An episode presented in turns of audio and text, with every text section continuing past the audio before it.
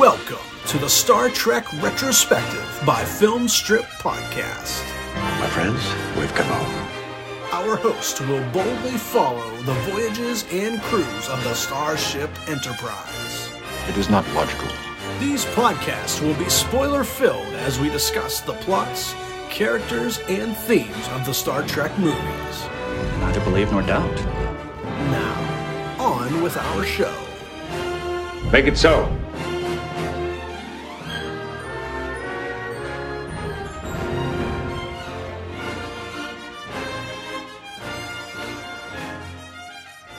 Welcome to the Star Trek Retrospective by Filmstrip Podcast. I'm Jay.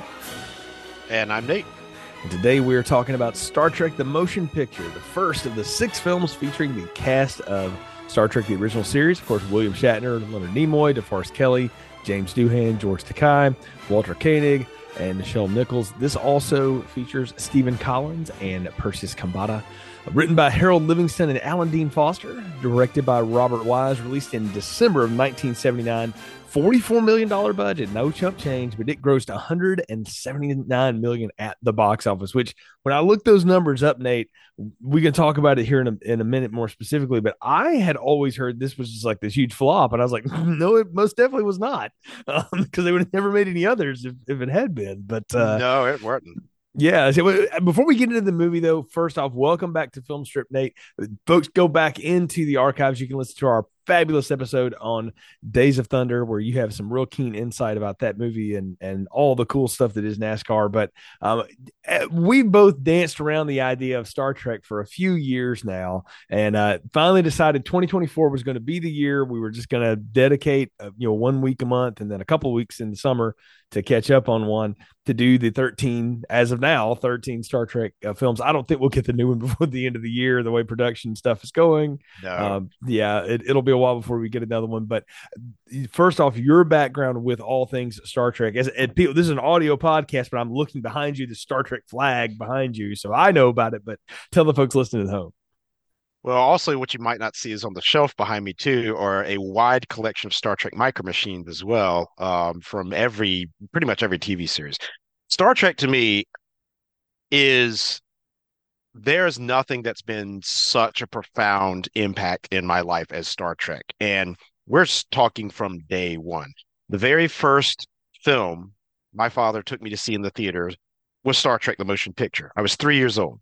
My dad likes to tell the story that he kept dozing off, but he what would keep him awake is he'd turn look over at me, and I'm just my he did he said I didn't blink.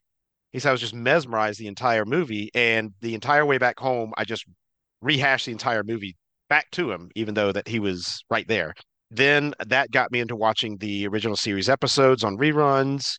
And then anytime a movie came out, even as a kid, I would go back and back and back. And it wasn't so much the action or the effects, it went well beyond that for me. It was the the sense of unity, uh, how the human race had come together, exploration, boldly going, understanding, learning more, learning all there is to know, to peace and unity and exploration. I mean, those are big tenets of my personal life. And a lot of my personal decisions and a lot of like okay how would this be handled in the star trek universe? Like how would gene roddenberry have written this script? So star trek is deeply deeply ingrained into my psyche. I mean very very deeply. Yeah, and that's exactly why I brought you on because I knew it was a big part. You had told me some of that that story before, and I'm I'm thank you for retelling it here too. I I do think that's something that we'll continue to come back to. And when we get into the format and how we're going to do the show, I've, I've got something a little different for film strip than what we normally do. We'll, we'll do a little more of an outline. It's actually a little more akin to like what I used to do back on the Buffy reviews and stuff, but it'll help us kind of work through these things because I do think there are connective themes, but because we're in the same age group and stuff, I, I do think there was like a a divide uh, in the world. There were Star Wars people and there were Star Trek people, and I mean half the internet was built for those arguments. I think in the initial days, but I also think what you got into there's also like the sliver of people that are like alien people and they reject the other two, which is that's a very small number of folk.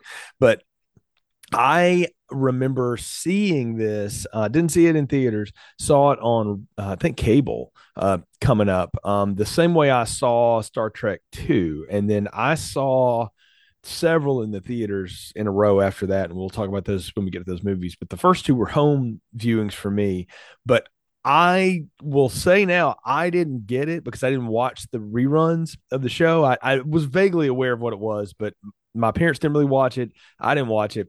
So it wasn't something that I just gravitated toward. I thought, eh, it's fine, you know. Uh, but much like um, 2001 A Space Odyssey and things like that, uh, when I revisited it later in life, really as a teenager and in college, I developed a real respect and understanding for like I get why people are into this. I get why it has lasted generations after generations. They keep making new TV shows, and I think when I was in college or right after is when they started throwing out Enterprise, the show, and I, I watched you know, almost all of that, and um, but had never watched any of the shows, anything like that. Again, I was strictly just the movie watching guy, and I watched all of these movies and the the I remember one time uh, having conversations about like you can't really compare Star Trek and Star Wars because they're completely different points of view. It's like trying to take Metallica and compare it to Garth Brooks. There's a, an overlap in there, but it's it's a very small peak where those things are are together, or maybe even like George Strait or something. It's just a different world, you know. And I uh, I think that's fine to have both. And for me, that the reason I really wanted to do this series with you is I knew you would have the keen background and insight on it but not only that just the you know the treasure trove of information but it's something that's so important to you. And then to find something that i'm not the the person that's championing it on this show is always a lot of fun um, because i am kind of neutral either way. I watch these movies and they just kind of blow by and i'm good you know and uh, you know i certainly have connections with other ones you know some over others and we'll talk about that through the series, but um, it, will be fun to do and have the, have these conversations and talk a little bit about what where Star Trek lands and you know it's still around and there's i mean there the property has if nothing more has grown now. I mean you've got animated stuff you've got spoofy spin-off things you've got you know plans for more movies maybe.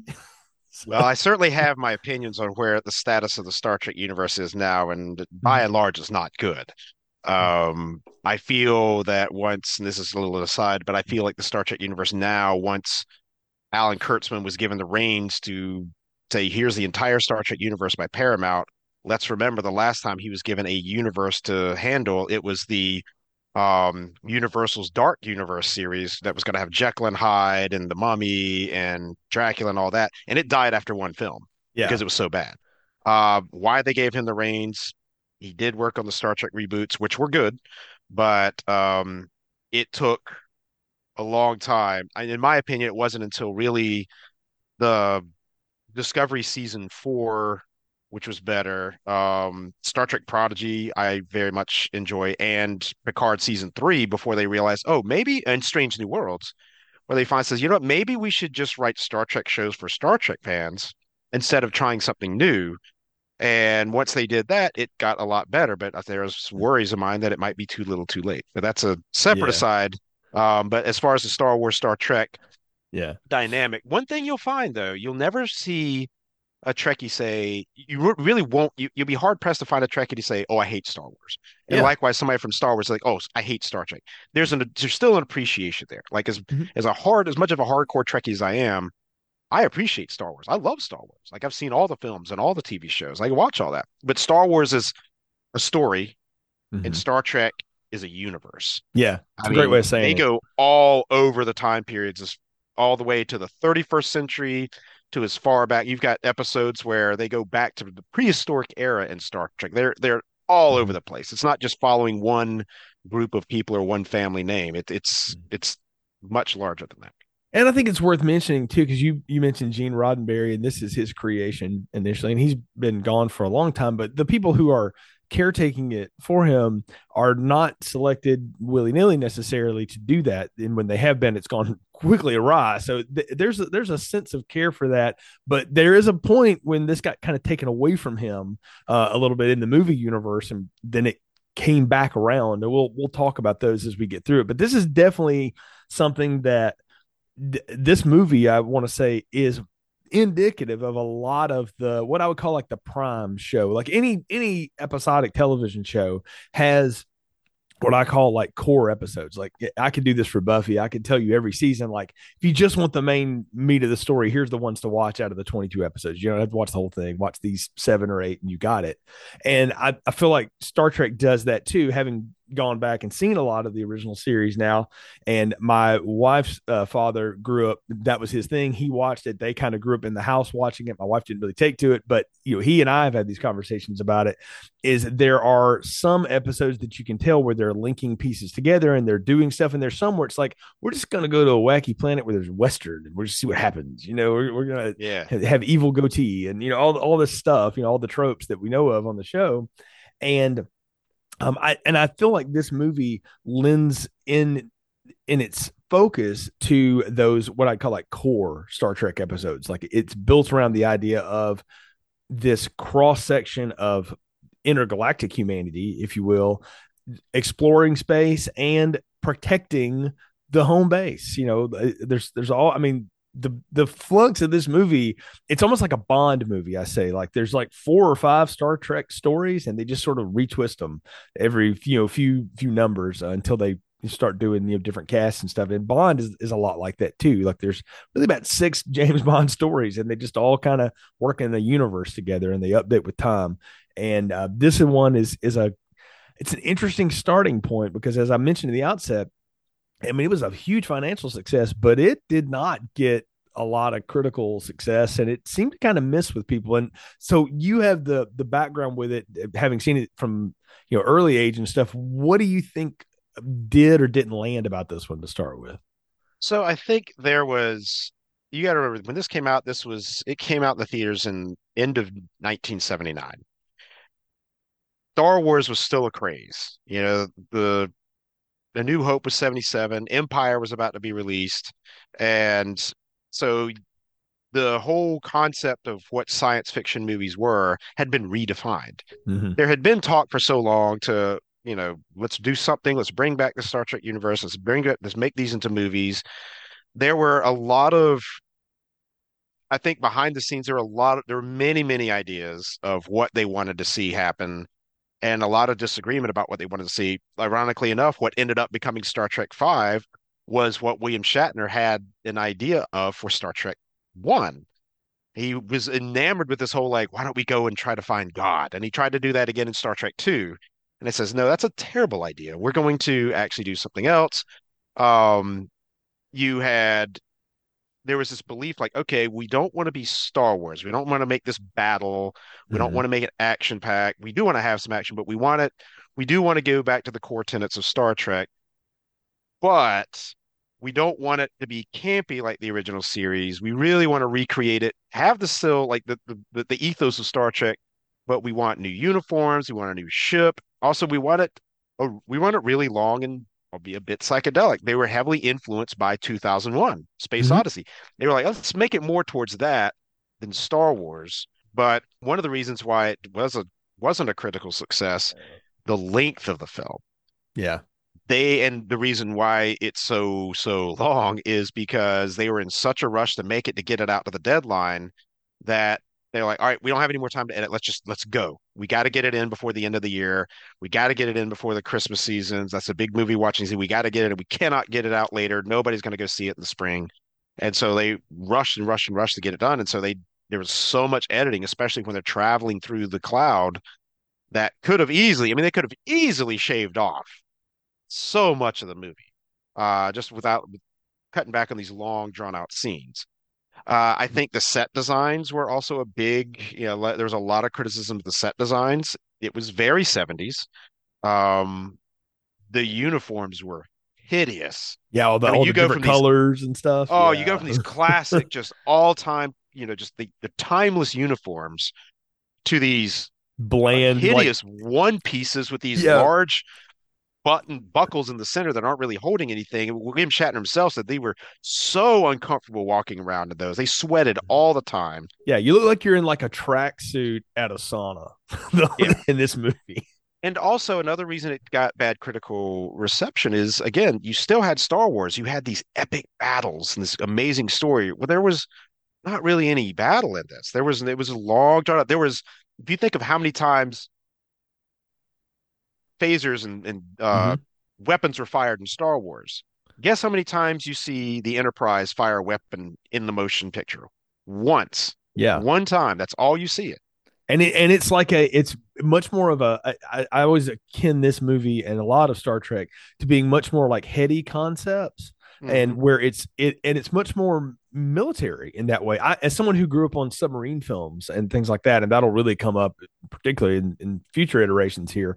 One thing I appreciated about those wasn't the you know the big action pieces; it was how like much math was involved and much you had to plan out you had to think about it i mean we, we'll talk about it here but you know when they fire the weapon here it's because they're they're caught in a wormhole and they have to Yeah. shoot an asteroid out of the way it's not because they're attacking anything which is Yeah. like you say a complete different turn from star wars where it's all about a battle but but again I mean, it's been said before but it's worth mentioning star wars is a fantasy you know in a lot of ways. And while mm-hmm. star trek is fantastic it's much more of science fiction. And it's what you know good science fiction is rooted in. And that's that's really where i come to from this with nate is i'm a sucker for good science fiction. And science Oh, fiction that makes me think makes me go through. And sometimes it hits sometimes it doesn't. But i i love stuff like philip k. Dick. I mean i grew up on all of that. Oh, And- absolutely. yeah and still still revisit those to the day and and think only a handful of times have they ever cinematically captured what what he was all about. And it's it's wild to read his stuff and realize when it was written and how much he got right and also Oh. got wrong about the future but he was right the about internet, tablets. I mean, it's just Yeah. like, whoa, wait, when was this written? well you know Wow. electronic currency and the Yeah. fact that we don't have we don't really have room for money anymore you know all these things you unbelievable. know. He's, so forward thinking. Yeah, yeah. And uh, to to your point too, the original series was in the mid 60s. This is 66 to Mhm. 69. We're going to break this thing out 10 years later and they're trying to get it out before the end of the year. They're trying to beat the rush for Star Wars. And we got to mention, you know, we live in a world now where, man, you just hit a button in an app and all these movies are there and everything all the time. You know, we have that. But Well- the, you know, movies stayed in theaters for years if they were big hits. They would just bring them back and bring them back, but you didn't have home market at all at this point. It it took a while before. I mean, that was like mid '80s. So you you either caught it in the theater or a second run theater or something, or you caught this on cable at home. And uh, so if you want to get a movie out that's a big budget movie like this, you're you're going to get it out of the high movie time, which is why they pushed it. And you're exactly right. I mean, you, uh, when we get into the plot of it. I think it's obvious where they had to start cutting and whittling down because Hmm. the one thing this movie does, which is it's bold, it's a bold choice, uh, pun intended, to spend so much time on the setup. You know, usually you want to get through Act One in about 25 minutes in in a Yeah. two hour movie because you Oh, want to spend a- all your time in the middle.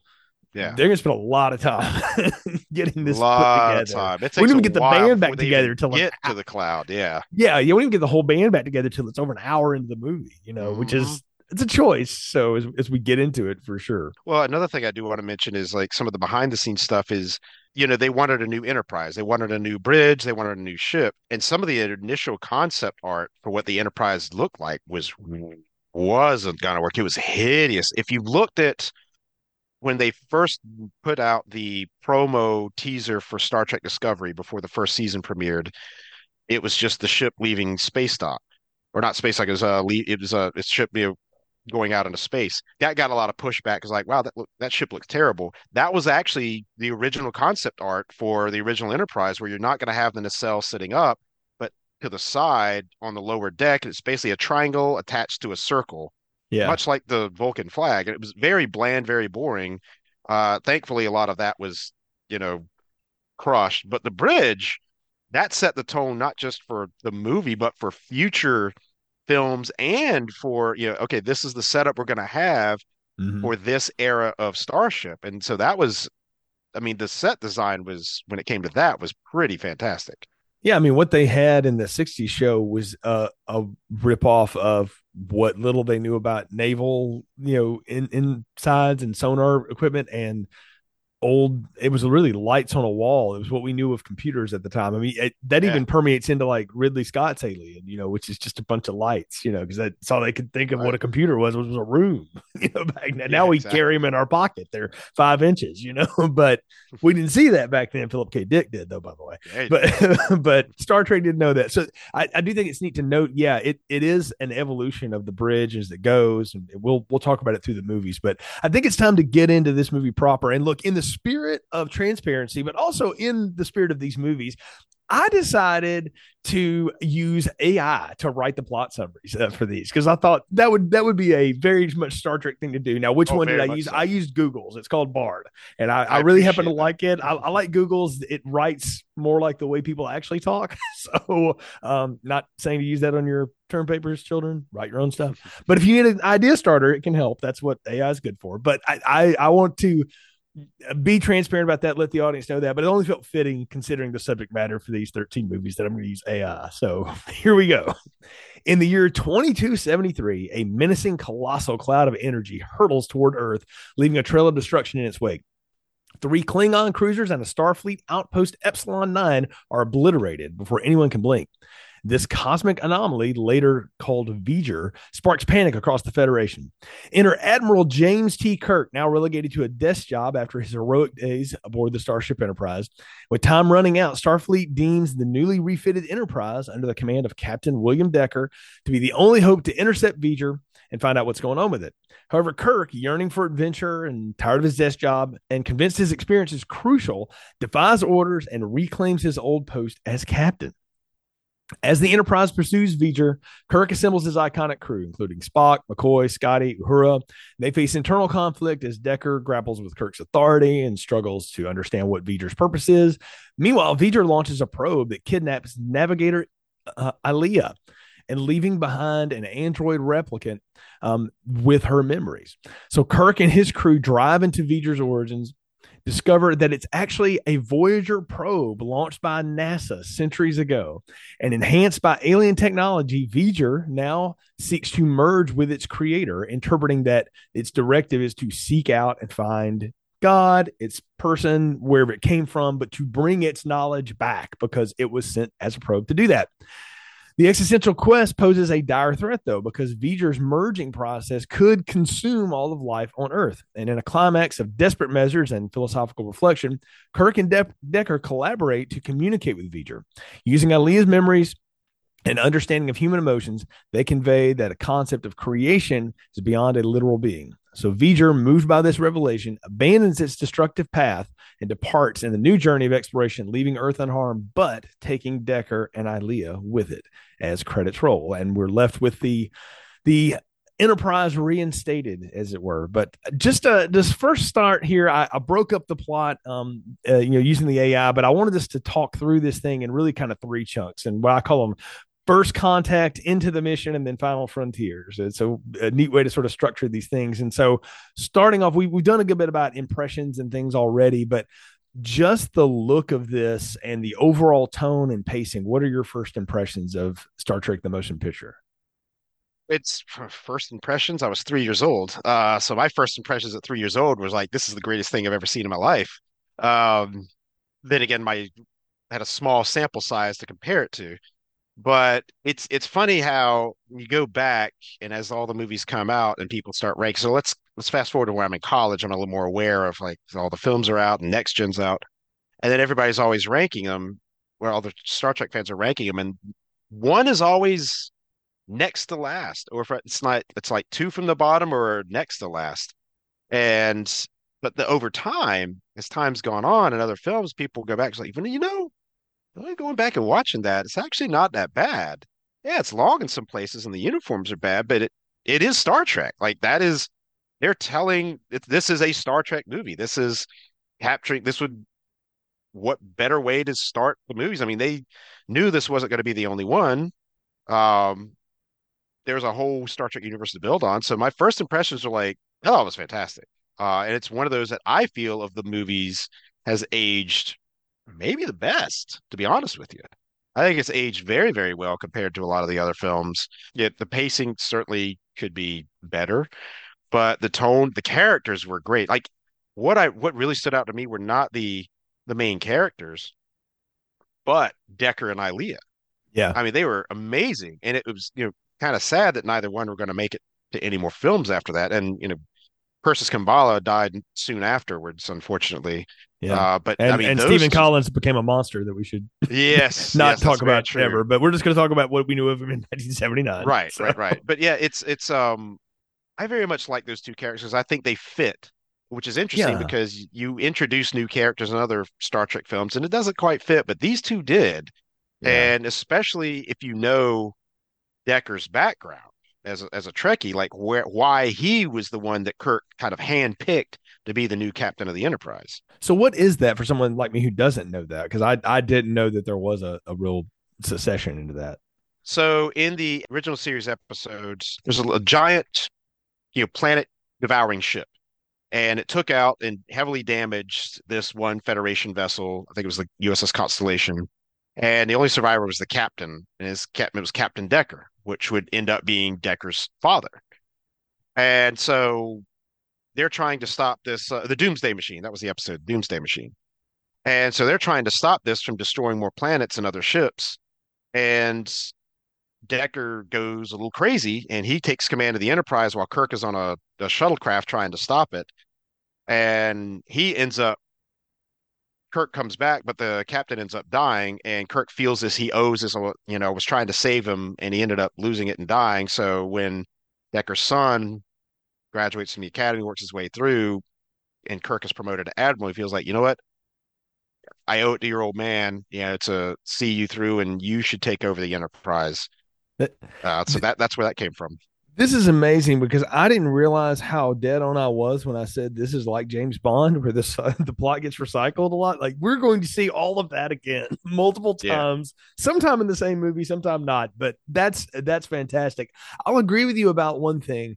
It's a bold choice when you know you're bringing back your known cast and stuff like that to not spend time with most of them and not together until really the end of it you're really just focusing on Kirk and kind of his ego, which is a driving force of who James Kirk is, and these two other people that we don't know. You know, I mean, even if you knew the name and the connection, you don't know who these people are, and they both pull off incredible performances. I mean, like I do. say, Persis Khambatta is just you one you can't take your eyes off of her. The uniforms aside, and they're horrible, so we'll just leave that. The rest of the visual of this is you talk about holding up and looking great. It is very much the very clean future. And it's one of the things Ridley Scott said he wanted to go against when he made Alien was that it needed to be the used future versus the, you know, the the very clean, very stark, you know, everything's just bright, you know, uh, stuff. It looks amazing. And I don't remember the last time I, that well, they don't do it anymore. But you could make a movie, and the first three minutes of it is just music. It's just an overture. You know, Yeah, before we, before we go true. in, and then we do title credits and all the things, and you get the theme that you know. Which I think this theme is the one that gets used in the next generation. Next gen, and- yeah. yeah, so Mm-hmm. it's and it's it's part of the intro music for the podcast that we use here. But I it, the look of all of this is fantastic and again, you've got these two characters who have to really carry the first half of this movie. You know, Yeah. against against everything else because one of them is more or less going to be abducted and come back as a replicant.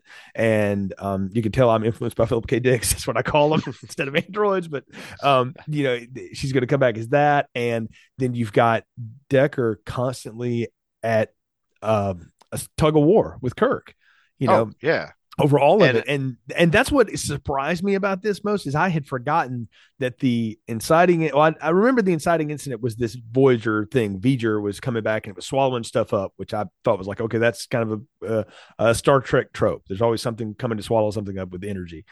And the fact that th- that's the reason that it just ignites that fire in Kirk again. Like, I got to get back out there. I got to get back out there. And it's like, you know, we, we talked about on Days of Thunder, these guys that can never let it go, you know, right? yeah. and, we, and we see, you know, athletes of all kind, you know, people that are passionate about anything.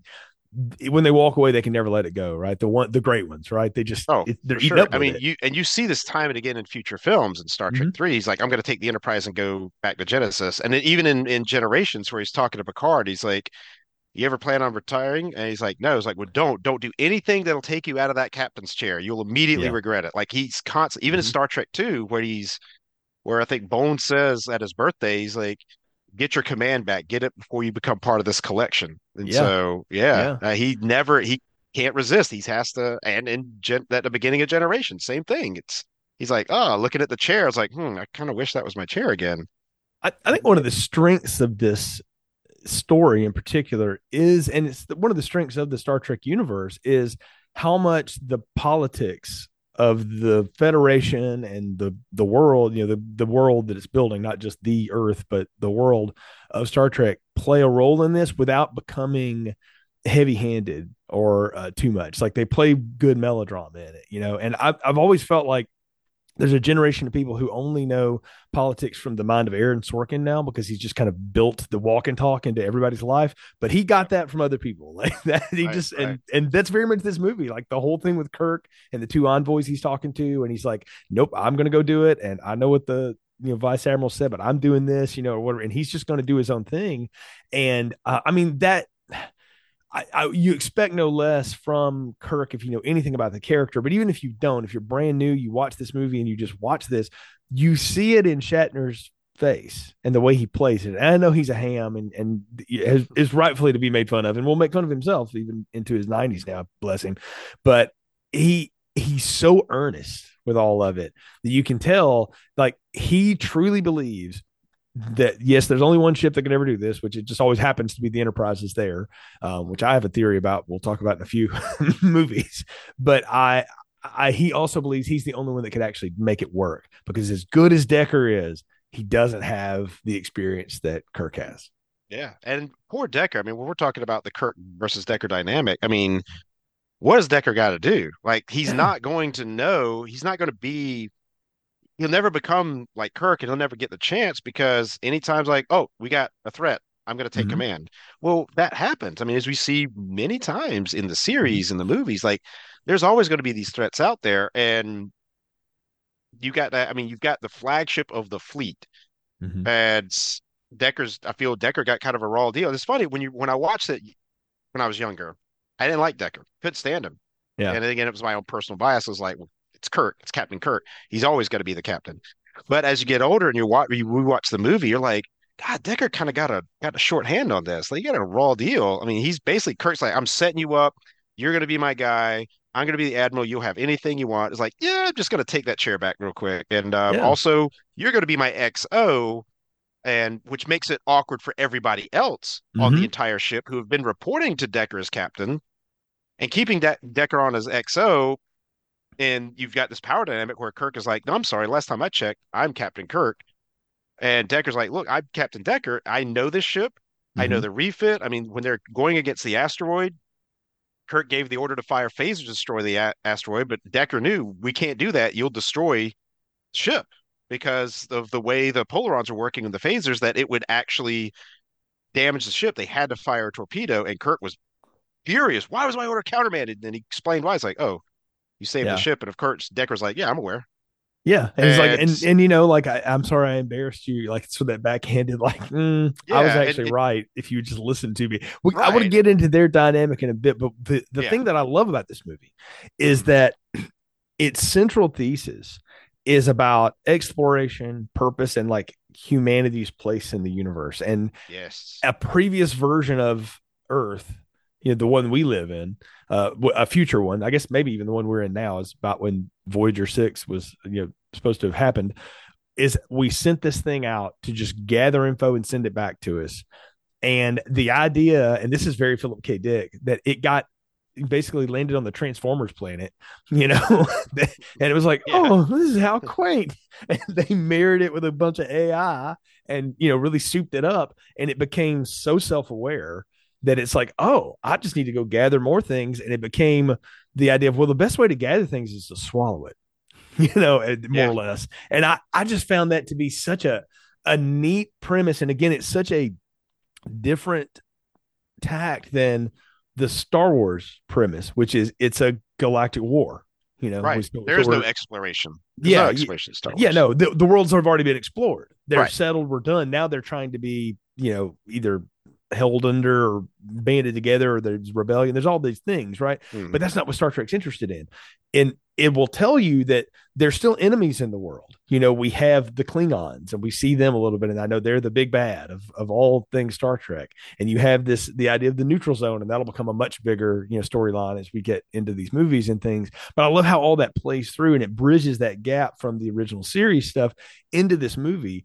And I just happen I just have to think that the audience when it went to this, and obviously it, it found an audience and did well but the initial maybe negative reaction to it and maybe over the years like you say the ranking stuff for a long time it, it, kept getting shuffled to the bottom was because it wasn't about all of those other like fanciful things and it was much Right. more about a conversation and that's the thing that's always cool about star trek is for all the jokes about the hammy dialogue and stuff like that or the delivery of the dialogue is it's it's key important that you pay attention to what they're saying to each other and the way Yeah. that they play with each other. And it's it's a good study in human dynamics and communication dynamics. And when i was in college we took an episode of the original series and had to break it down in one of my communications classes into like all these dynamic areas like chart it out and stuff.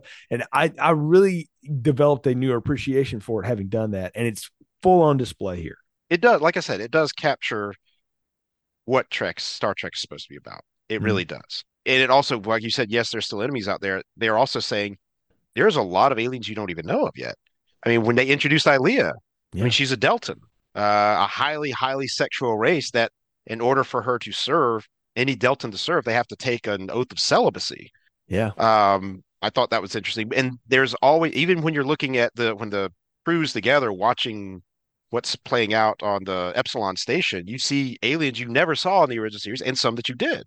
Mhm. And it's, I think it kind of ties into like we're all this one big family. The Federation's one big family, and we respect everybody's differences. We respect everybody's, and that and that carries on through the films and the TV series and the and the motion picture. I think also captured that.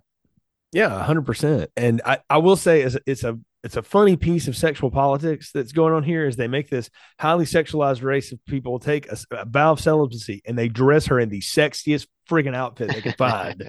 and I, I just in my head, my retcon of that was like that was Ilia going like, well, fine, I won't screw everybody like I'm supposed to, but Yeah. I'm not going to wear that awful garbage that everybody else has. I mean, you see, I love the scene where she walks on the bridge, Yeah. and of course, like you, you see Chekov with this big grin, and you see Yeah. Sulu like snap his head around, and as soon as she walks in, and yeah, oh, I think I think everybody, whoever was looking at her, everybody. So, Oh, yeah. The and way she's like- Decker did, you know. and her's like, oh, and she's Deltan, like yeah, I was, yeah, But I, I think it's neat too that that Decker has a history with her because he served on her planet when she was younger, so he knows her. He's known her Yeah. for a while, and you could tell there was like that.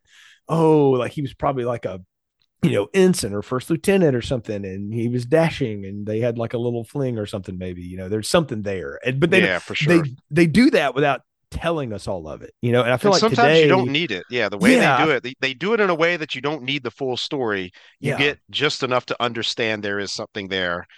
Yeah, I like yeah, that. and I- and I'm saying that in a movie that is taking its time and is Yeah. dinged for being a little slow, that they don't stretch out. But what they spend their time on is how all of this stuff works. Like when they're going out of space dock, that's not a hit the gas, you know, and go left. You know, it's uh, there. There's something else to that. It takes a lot of people working that out. The, the engineering parts, even though it's completely made up. You know, they're there going like, we can't do that. We're going to create a wormhole if we, you know, power up the, the warp core because it's not ready for this. And I, I love that idea that like there's consequences for Kirk's ambitious, sort of headstrong way of doing things, and Decker being the by the book guy who's clearly that's working out for him. It brings an interesting dynamic to it. And I thought of two movies uh, going back to my submarine days. Run Silent, Run Deep, Clark Gable and Burt Lancaster. Mhm. I have a very uh, contentious but respectful relationship aboard their boat together because Gable's character is obsessed with chasing this Japanese destroyer that wrecked the the ship his wife was on. So it's kind of a personal vendetta while Lancaster is trying to protect the 20 men on that boat, be a good commander and you know that and he really should be the captain at that point. He's been held back and they do that in um U571 with Bill Paxton and and Matthew McConaughey's characters because Mm. McConaughey's supposed to get his own boat and he gets pulled back because the captain doesn't think he's ready yet. And that's that's I was watching you know Kirk and Decker go at each other and I'm like it's very much like those two movies. You've got Yeah, this you could even- you could also Yeah. throw in Crimson Tide on that. As Oh, well. 100%. Yeah, yeah, Yeah. Which is a, much more political too. So, Mhm. um, yeah, but no, you know, yeah, all of those I think borrow from this same idea. And uh, it's it's the central part of this even though we are going to get the band back together eventually. The Kirk and Decker relationship is key and it's neat like in that scene we've talked about where Decker is is you know and it's it's wild to think about like they're in that kind of slow motion state or whatever and he's like no you've got to fire the torpedo not the phaser and he gets to drop knowledge on Kirk afterward, and Kirk reacts badly to it at first, and then he kind of cools down. And there's almost this look on Shatner's face of like, dang, this kid's good. And he's like proud of him. You know, it's like, you Yeah. know what? I haven't had somebody stand up to me and be right, maybe ever. So that I mean, that's a neat thing to do. But to show vulnerability in your lead character is it's admirable trait, and it's really well done here. Yeah, well, it's it's interesting how I think with Kirk, the way he was able to get away with that brashness and taking chances is he was on the Enterprise for so long. He was mm-hmm. familiar. He knew that ship inside and out. He knew the crew. He knew every inner workings. He knew what was what it was capable of and how far to push the limits. Well, now that he's back on a ship, it might be called the Enterprise, but it mm-hmm. is refitted so much that you have the torpedo and the asteroid incident where he's he can't take those chances like he used to because he doesn't know the capabilities of the ship. He doesn't understand some of these newer crew members. And likewise, Decker is still learning. He's still not a risk taker. Uh, whenever they finally approach V'ger and they get the go ahead, like V'ger decides not to attack anymore, and Kirk looks at Spock and Decker's like, "All right, suggestions. What should we do next?" And Spock says, "Hey, let's proceed. Let's go on in."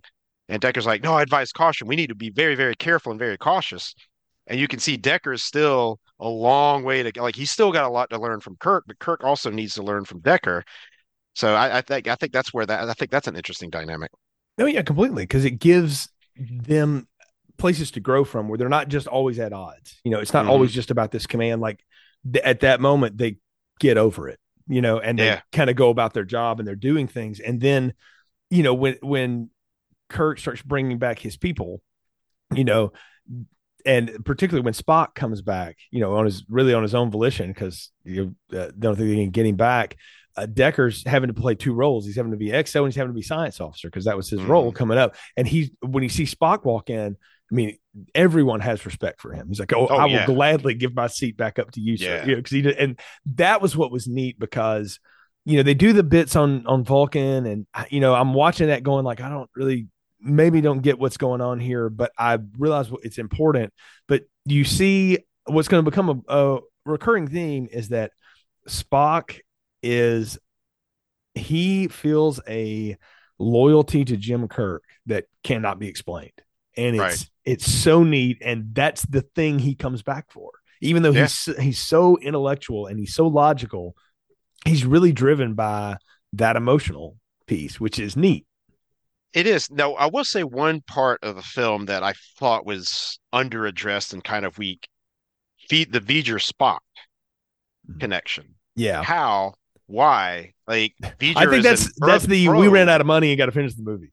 Yeah, I mean, V'ger was an Earth probe Mhm. contacting Spock across the cosmos. Like Spock had no idea what. I mean, there's should have been no connection. And you know, even when they're inside, when Spock goes inside the ship, and the room where V'ger's supposed to be is is just like this one big program he's looking at of all the places V'ger's visited, and he's trying to mind meld with V'ger.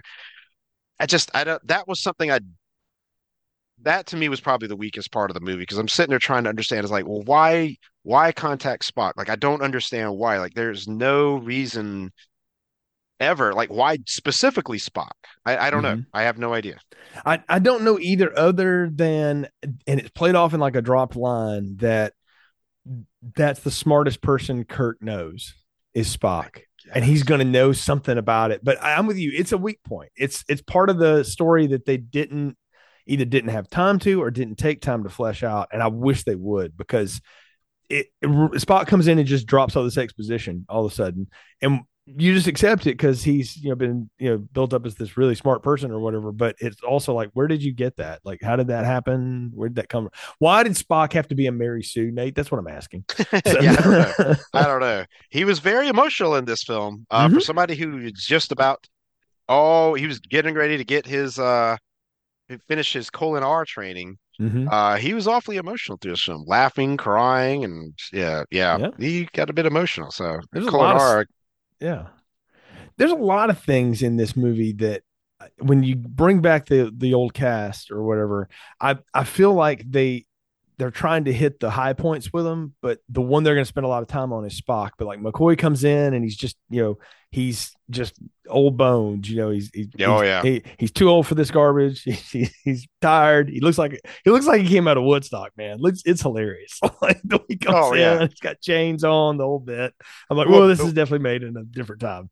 Oh yeah, but but Bones does. He is that voice that Kirk needs to hear. Like Yeah. whenever he's like, "I'm scared out of my wits. Thank you very much," and um, you know, basically telling Kirk, "He's like, hey, you need, you guys need to cut this out." It's the whole Decker and Kirk dynamic. Yeah, it's Bones is that voice that Kirk needs to hear because Spock is Spock is dealing with his own what's going on with it between he and V'ger, and even though there's that loyalty and he trusts Spock implicitly, sometimes when he's, he's struggling, this is one of the movies where Bones is that voice is like, hey, you gotta that's what you really need to do here.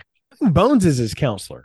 You know, Oh, yeah. and- and Oh, among everything else, among being chief physician and all those things, he's really the counselor to the captain. You know, and and I think they they even invent that role to be something much more substantial than just you know another doctor or whatever later on in the in the series.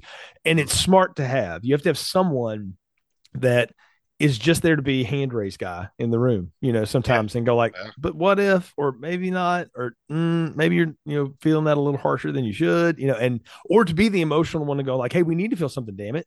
You know, like we're all about to die. Like what's going on, you know, and to be that voice of the audience and of the rest of the crew, it makes a difference. And then I, I, I do feel like the rest of the remaining crew, and I want to get your opinion on this, they kind of get the short shrift. Like they don't get a lot. Like you, you get almost nothing to Chekov. Sulu gets a little, Uhura a little. You get some of Scotty because he's funny, but they don't Yeah, do a lot really with them. they're they're there. Sulu's there to be the helmsman. yeah. Uhura's there to be communications. Chekov's there to work weapons, and uh, Scotty's there to work the engineer. I mean, that's they really don't get into anything with them, Mhm. and they put the focus on Spock, Kirk, McCoy, Decker, and Ilia, which I think fits because let's face it, Kirk and Spock and McCoy were the main characters of the original series, and so like, all right, we Yeah. got to make this film. We know that these are the main people. The movie's long enough. We really can't explore what's going on with everybody else. We need let's just make this adventure. Let's make this happen with them, and let's put the focus on these three core characters and these two new ones that give us some some wiggle room to increase the story, some unknowns. The the neat part of it is that you realize that there are four of them that are just doing their jobs still. That's literally what they're doing. That's they they they doing, are yeah. just continuing their career, doing their jobs, and then Mhm. the other three have been split apart. The band's been broken up. Kirk's been put in a desk. Spock's gone to Vulcan for Kolinahr, um, and then uh, McCoy has retired. Yeah. And he gets redrafted through some loophole, you know, which I love that whole sequence. reserve activation clause. A seldom, Yeah, yeah, Seldom used reserve act- It's basically I need you here and I need that guy here, so make it happen. Is what I Kirk love does? that scene. I love that scene where he says, "In other words, they drafted me," and Kirk's like, "They didn't." He's like, "This was your idea. This is one your idea, wasn't it?" yeah. I, I love love that though that that the it's it is like the backing band is Mhm. okay the uh, this has happened in one of my favorite bands chicago. The horns guys and the keyboard players are all the same dudes but the people you know the voices of that band have changed and changed Oh, and changed through the years and it would be like trying to get them back in while everybody else is just keeping it down in the back you know and and that's very much the way this works and I, while I do wish we could have gotten more of them, I I do I do think the movie's right to say no. We we've got to have our core three guys and these two new people that we're putting a lot of effort into, and this V'ger situation, right? Yeah. And I- that really brings me to, to thoughts of what V'ger does to Ilia and how that works because I, I I don't know why when I saw this as a kid, that scared me. I thought that was frightening because I equated that when I saw this to the same thing that happens to the woman at the end of Superman 3, where she gets sucked into the big supercomputer and comes out with silver eyes and all that. I thought it was the same thing, mate. Yeah, no, I that as a kid, that did kind of scare me a little bit. The whole orange glowing thing on her neck, and when she burst through the wall, that kind of scared me a little bit. It's like, oh wow, this is somebody who could really do some damage. Um, but I love that. I love that it's it force you know, it's kind of a foreshadowing of the Borg. I mean, it was assimilation, Mhm. and a lot of fans like to think that the planet that V'ger was sucked into, the machine planet, a lot of fans like to think that that was the Borg homeworld and Yeah. they saw what are their kindreds. Um, so, but Ilia being, you know, turned into this, and there's still, but just like the Borg, there's still like this fraction of her former self that's there. Like when she sees Decker, she sees, she says Decker and not Decker unit. And uh, they point that out. It's like, oh, not Decker unit. There's something there. And they try, like, they're really like, you got to be the one to take her around. And there's a, they, V'ger even allows her to be Ilia to communicate better, but only with Decker. And it's like, you know, what does a creator look like? And, you know, he doesn't know. Like V'ger has no idea. And so it's yeah, the, I, I I did like that. I, the, I think the scene that scared me the most though was when she Ilia was captured by V'ger. Uh, that big bolt of energy on the bridge, and then when she and it's poor Spock trying to you know, save her. It's yeah, Yeah, and it, it's it adds real tension and stakes because again, up until this point, this movie has moved very methodically. I don't want to say slow; Mhm. I'll say methodically. And now it is it is going to go into warp drive a little bit. One because they had to finish the thing. Two because the story needed to get there. And I I attribute a lot of that from what I was able to find out to Alan Dean Foster was the one that's like, and now here's where we actually get to it, y'all. We've got to raise the stakes. And Yep. the idea that there is this being that doesn't know its own power or strength or doesn't interpret what it's doing as destructive when it's assimilating information and assimilating ships and people and worlds and all this stuff is that that's just how it gathers. It's how it eats. It doesn't Mhm. know that it's doing anything wrong. And i mean it's like it's very much like a shark. You know that's Yeah. just that's just what a shark does. You know it's just not trying to attack. It's just eating you know? And It- so yeah. You know what's interesting is that the the past season of Star Trek Discovery was very much like a telling of like a, a reimagining of Star Trek the motion picture. The the main thing was this entity that kept popping up and destroying planets, and they didn't realize they were like doing that, and that Discovery had to go into the void where they discovered where this thing was coming from. They had to go into the void and have a conversation with the aliens, like, "Hey, you're actually killing us. You need to stop this." Um, and ha and that was, I thought, that's why I was thinking, you know, Discovery last season was pretty good, but motion picture, it got its influence from the motion picture, and that's, I, I think that is very good. And and having Ilia come back and be that communications, and I've particularly liked when the probes, like you, V'ger sent the probes out, they're hovering over Earth because the creator did not answer, and Spock says, "We need to treat it as a child," and then the look on Ilia's face, like whenever Kirk refuses to give her the information, it's like his V'ger requires the information. It's like no, and then her eyes get like really wide, and it doesn't Mhm. understand, and it throws the tantrum, and yeah, Yeah. it was it, was very very good. I, I think having Ilia be that that surrogate, if you will, for V'ger was absolutely brilliant. that was a great idea rather than just talking into a cloud of energy Right, or something right, like yeah. that or uh, yeah. and i'll tell you like the book version of of this story is way better than the movie that they made of it but michael crichton explored this in sphere uh, this Mm. idea of this you know would you like me to manifest that again for you no please no that when you manifest things it hurts so Yeah. you know and and i but i always remember that and, and like i say in the book it's much more icy uh, than the movie because dustin hoffman is I don't know. He's doing a thing that wasn't required for that film, but but that story though, it's it's a, something that in science fiction gets revisited over and over. It's the the Mhm. idea of the artificial intelligence becoming self aware enough to go on its own way and not realizing what it's doing and Right. being very much like a child and having to learn the way that we learn as children when you get mad and then uh, when you're you know older hopefully you you breathe for a second and you figure it out even though we still you know do that as adults um, but I, I think it's neat though and, and that that spock's idea of like we have to talk to this thing like it's a kid you know and just Yeah. treat it that way and working through that was i don't know i thought it was neat and when they get to the ultimate reveal of it, where again they've done the big exposition dump, they're all standing around and they realize, you know, what this thing really wants is to meet the people that made it. Well, we have to convince it that we're we are that that yeah. you've done it. So now you can go and continue your mission less destructively. Yeah. And I, I wanted to get your take on what did you think of Decker's self sacrifice? That was great. I loved it because that is where Ilia, you know, she was she and V'ger were one, and so she was sitting there like only Decker could have done that. So that's why when Decker was rewiring the entering in the final uh the, entering in the final sequence to prove we're the creator, and then there's like the feelings from Ilia, and when Kirk tried to go over there and stop him, she just shoved him back. And so it's like, yes, please, this is what I this is what I want. This is what V'ger wants. If you're the creator, you can make this happen. And I'm still a little bit of Ilia, and I want you as well back. We can be together as one. We can all be one big entity now.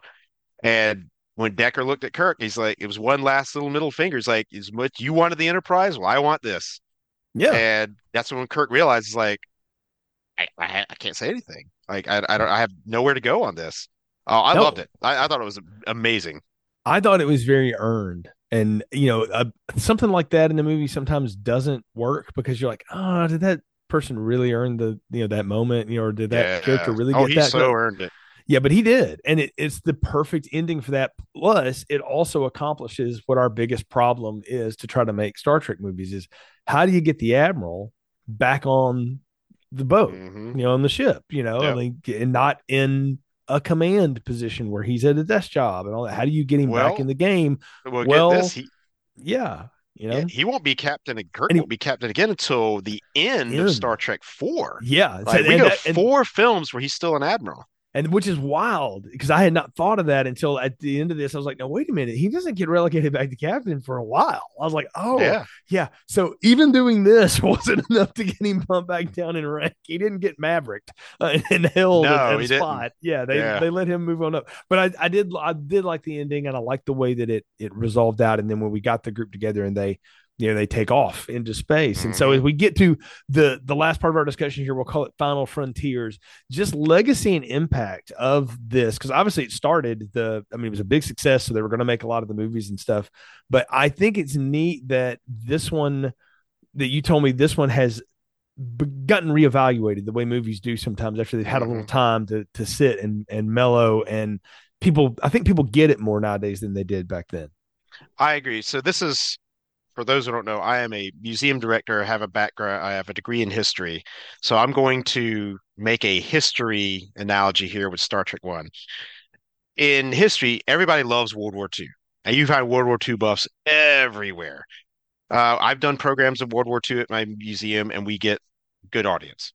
World War One can't draw flies. Hmm. Can't draw flies. Nobody cares. Star Trek One is to the Star Trek universe, much like World War One is to history. Yeah, World War One is like, yeah, whatever. That was, yeah, who cares? Well, World War One introduced chemical warfare. Tanks and planes were used for the first time. It was the end of colonialism and imperialism. It was the end of the czars and the rise of the Soviet Union. I mean, it set the tone for the entire planet after that war. Everything that happened in that war set the tone for how wars would be carried out forever. End of horse drawn cavalry, stuff like that. Star Trek One, while maybe not as exciting as Star Trek Two or Star Trek Four, it gave us the theme music to Next Gen. It gave us what bridges on starships are going to look like going forward. It brought the crew back together. It reunited, like, hey, this is what exploration is about. We basically brought back, hey, this is science fiction, not science epic, not battles. We're bringing back science fiction, and it set the tone not just for other Star Trek films, but other science fiction films going forward. It kind of set this tone for a lot going forward. I think it, a lot of people, it took a, many years of people started realizing, oh, you know what? That actually, now I watch it again, I get it. I see why it was so important. Um, one thing I will point out, if you haven't seen it, on Amazon, they have the remastered version with new. They've they've cut some, they've edited some scenes, they've cut some scenes back, and they've added some new special effects. to the film, which makes it, in my opinion, even better. Um, the attacks from V'ger are even more dynamic. Uh, that shows you just how powerful V'ger really is. And um, so I, I think that the, while it does get a bad rap, and even if you still rank all 13 films, it's probably not going to be in anybody's top half. And it's not because it's bad, it's because some of the other films are better, but they wouldn't be good had it not been for this one getting out and getting out the gate and setting the tone for a lot that would be set forward in the Star Trek universe going in, uh, continuing. Nate, I'm so glad you used that that comparison about World War One and World War Two and and the way people view history because I'm I'm one of the nerds that is way more interested in World War One because oh, yeah, the stories same. are so much more harrowing. And I'll tell people all the time, they talk about oh favorite war films being something like Saving Private Ryan or you know mm-hmm. even Dunkirk, something a little newer, or whatever. And I'll tell every one of them like you need to go back and watch Paths of Glory with the Kirk Douglas, and you'll get a real sense for what it was like in Europe, which is where really that war, like our understanding of World War One, is very limited as Americans because we were only in it for a very short time. Right. We kind of came in at the end, you know. Yeah. But if you really want to know what it was like for those cultures, that's a great way to get it. Uh, All Quiet on the Western Front, which I, I know oh, got yeah. remade. Oh. That's an incredible. Oh. Both versions of that and that story, but yeah, I, am with you there. And uh, being more of a music guy too, I liken this to the way it used to be with bands where the first album isn't great. It's not the classic one, but there's the seeds of what that band's going to become that you love down the line. And I'll, I'll use like Pink Floyd as a good example because I think they fit well with, with Star Trek. If you listen to early Pink Floyd and you like it, you are a diehard Pink Floyd fan. All right. And, and I yeah. count myself into someone who will revisit those. But it took till about the Meddle record where they really figured out how to write songs and do things. And then after that, man, it was boom, boom, boom, you know, four or five in a row that are just classics, right? But I, and every one of the, in Dark Side and Animals and you know The Wall and all of those those Wish You Were Here, all those those albums, the seeds of them are in the early records, Saucerful yeah. of Secrets and stuff like that. And I think if you listen to that, you you feel it very and very much like you watch this movie. I had forgotten how many things are dropped and said and done here that I'm like, that's in part three, that's in part five. That's I'm like sitting there picking mm-hmm. it up just as a movie guy going, wow, they really did lay the foundation here. And also the same could be said for the Star Trek TV series. The first season of mm-hmm. literally every Star Trek series, except for maybe the original series, have been terrible. The first the first series of Next Gen, awful. Mm-hmm. The first series of Discovery, probably one of the worst series uh, seasons of television I've ever seen um, the first season of Deep Space Nine.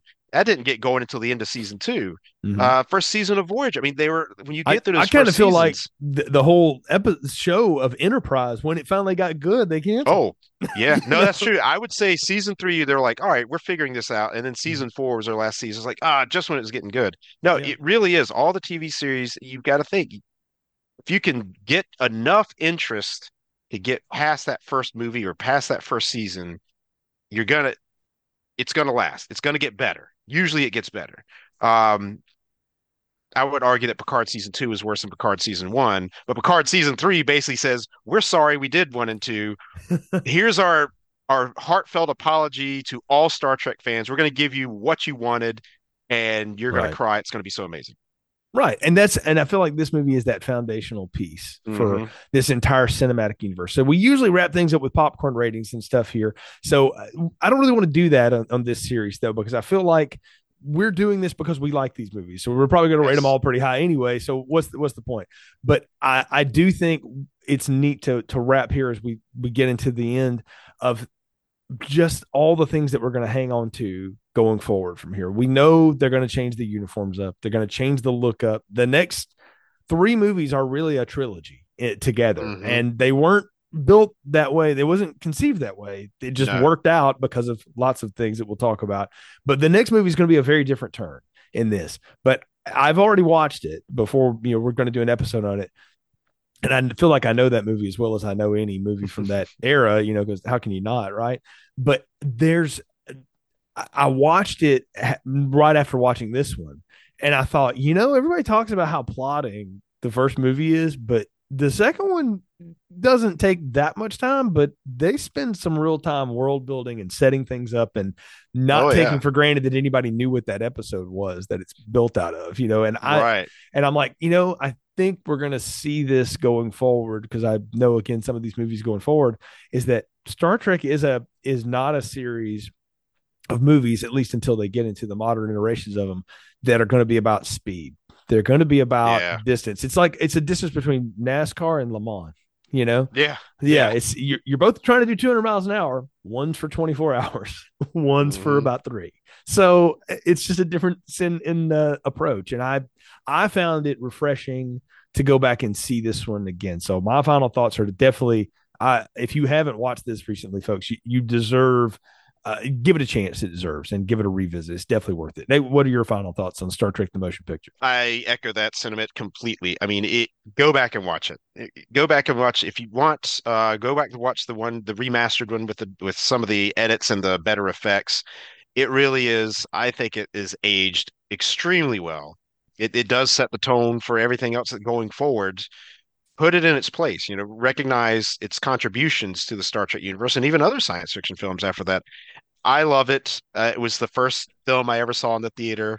I will always remember that. Um, and I love my dad's telling of what it was like when I was there. And so that, and also that was the movie that, for me personally, set my life as like Star Trek is my life. And it started at three years old, and it was that film. And one of the good things I will say going forward with the rest of the films is I've seen these Star Trek films so many times. I basically know every scene in my head. I could probably do most of these word for word if if asked. I love these films. This is going to be fun to talk about. Uh, I'm looking forward to the next one that's coming up. Oh, I am as well, and uh, really excited as we get deeper into the Star Trek cinematic universe. Nate, thanks again for coming on, being a part of this show, and folks, thanks for joining us and listening on our first leg of this journey. You can follow the show's social media at Film Strip Pod, and of course, subscribe to the show. If you go to filmstrippodcast.com, that'll take you to all the distribution sites, but we're wherever podcasts are found. Share the show on your social media, and hey, ping us back. Let us know what you think of it. If you use Spotify, which I'm a big Spotify user for podcasts, there's a little thing on every episode. What'd you think of it? If you've got a thought about it, you know, ping us on X or Instagram or Facebook, or you can leave that that uh, comment there, and we'll be glad to to interact with y'all as we go further and further into the universe that is the Star Trek universe. So until next time, for Nate, I'm Jay. Thanks for listening to Film Strip. Thank you for listening to Filmstrip. You can find more episodes on our website, filmstrippodcast.com. The Filmstrip theme music is produced and performed by Frozen Lake 121. All content used or discussed in these podcast episodes is the property of the respective owners and used under the Fair Use Act, Section 504, C2, Title 17.